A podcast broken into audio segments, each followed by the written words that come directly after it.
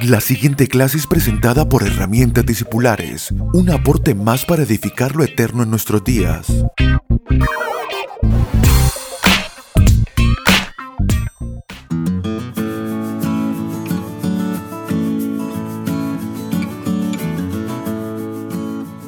Saludos y bienvenidos a nuestra clase número 112 de herramientas discipulares.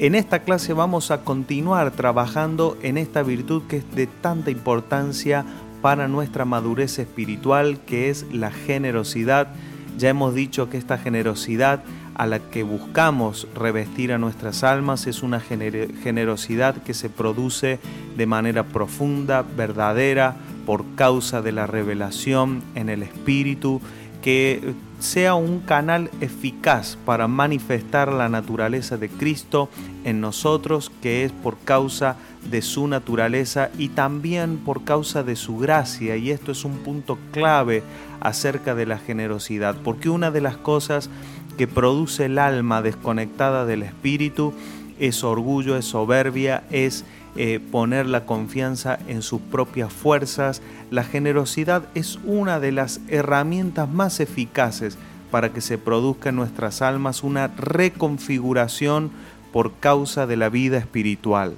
Ya hemos dicho y explicado en clases anteriores que el alma humana fue, es una creación extraordinaria, poderosa de Dios, Dios nos creó con un alma y esa alma, esta, esta alma tiene una función, tiene una, eh, un propósito por el cual Dios nos entregó un alma. Y este alma como en boca de los apóstoles ellos hablan acerca de la salvación de nuestras almas y ya hemos hablado en clases anteriores sobre la salvación del alma, pero puntualmente eh, esta, esta alma que vivió sin vida espiritual, siglo tras siglos, generación tras generación se fue configurando, se fue adaptando a una vida sin vida en el espíritu. Esa configuración de subsistencia eh, dependió puntualmente de estar atrapada a los sistemas del mundo, atrapada a formatos que son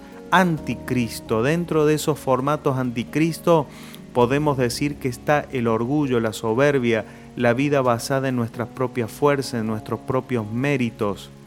Por lo tanto, fíjese usted que cuando nosotros no, no dejamos que la gracia de Dios procese nuestras almas, venida la vida de Cristo a nuestro espíritu, es necesario notificar nuestras almas diariamente de que ahora no vivimos por nuestras fuerzas o nuestras capacidades y que no hay lugar para vanagloriarnos este, de lo que se produce en nuestras vidas. Por lo tanto, la generosidad cuando se produce por revelación trata nuestra alma de una manera puntual, trayendo muerte a los sistemas viejos y vida a la vida en el Espíritu para que podamos andar nuestros días en el Espíritu, que ya no dependemos de nuestras fuerzas, por eso es necesario que todo lo que recibimos lo recibimos por gracia, todo lo que damos lo damos también por gracia, para soltar y para que la gente a la cual nosotros,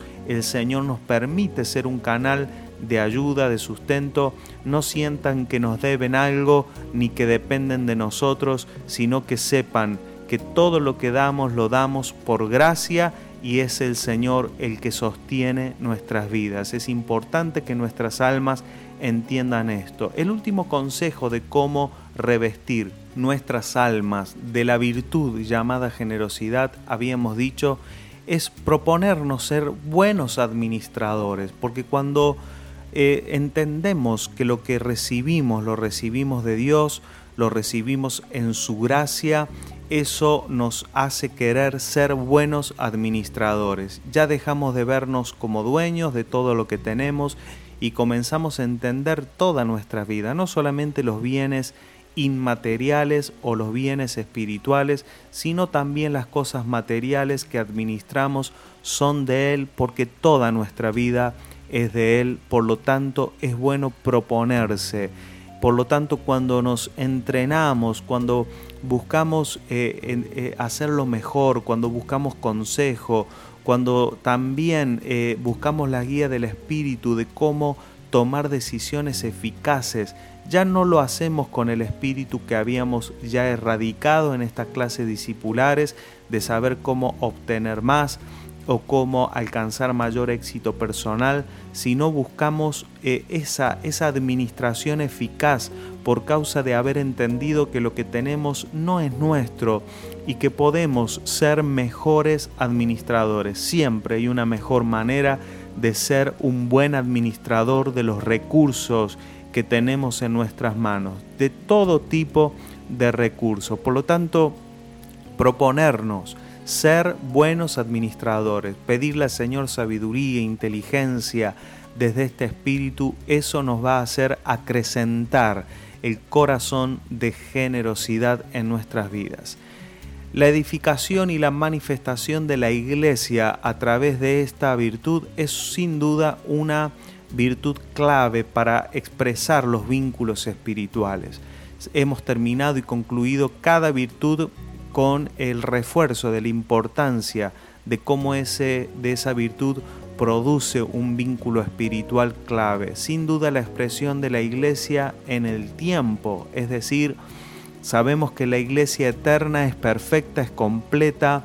pero a nosotros nos ha sido confiada manifestar esta iglesia, construirla y edificarla en el tiempo. Ese es nuestro desafío como generación, debemos entenderlo así, porque además de la iglesia existen las iglesias, como lo podemos ver también en el libro de Apocalipsis. Las iglesias son aquellas, aquellas eh, eh, eh, entidades, por decirlo así, que están encargadas de expresar esta iglesia eterna en sus días, de darla a conocer y por lo tanto este dar a conocer requiere de los bienes materiales y requiere también de acciones, requiere de palabras, requiere de personas pensantes, de personas que hablan, de personas que gestionan vida. Por lo tanto, eh, eh, eh, es por eso que Lucas resaltó a Teófilo en su primera carta, que es el libro que nosotros conocemos como Hechos de los Apóstoles, un asunto no menor y es que cuando las personas eh, eh, llegaron al conocimiento del Evangelio en esos primeros minutos, podríamos decirlo, su acción inmediata fue generosidad, su respuesta fue generosidad, su respuesta fue entregar bienes para que la expansión eh, del Evangelio pudiera darse de manera material, por lo tanto expandir y administrar son cosas que también pertenecen a los misterios de expresar la iglesia. Por lo tanto, personas generosas siempre van a ser clave en la construcción y usted lo va a ver en todas las escrituras. Por lo tanto, aquí no estamos tratando de provocar a nadie a hacer algo, sino sencillamente hacer notar que Dios dispone en el corazón de personas y este es un eh, privilegio realmente muy alto cuando el Señor despierta en la iglesia a personas generosas, eh, no, no porque Dios dependa de nuestro dinero para hacer su obra, de todas maneras Dios lo hará y si no es con nuestros recursos, Dios despertará el corazón de algún generoso, pero sí debemos saber que es importante de que las cosas sean materiales no las hace menos espirituales. Eso es un asunto tan importante de entender y espero y deseo de todo corazón que esta generación que ha sido muy violentada en cuanto a los asuntos materiales y muy usada y también eh, manipulada de tantas maneras no se pierda la capacidad de entender y de reconocer lo verdadero y de saber que tenemos evidencias escriturales y también el testimonio del Espíritu de que cuando el Señor nos da la propuesta de ser participantes con lo que Él mismo nos ha dado,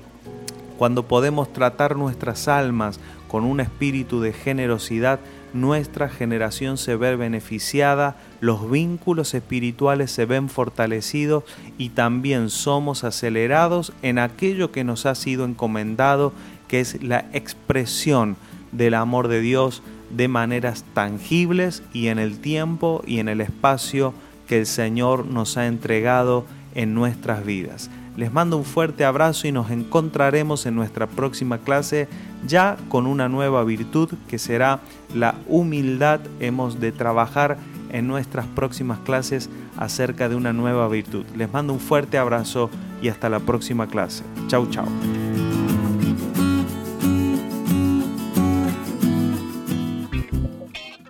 Puede comunicarse con nosotros a través de nuestra página web www.herramientadiscipulares.com o vía mail a herramientadiscipulares.gmail.com. Síganos a través de las redes sociales en YouTube, Facebook e Instagram como arroba Abel Gracias por estar aquí.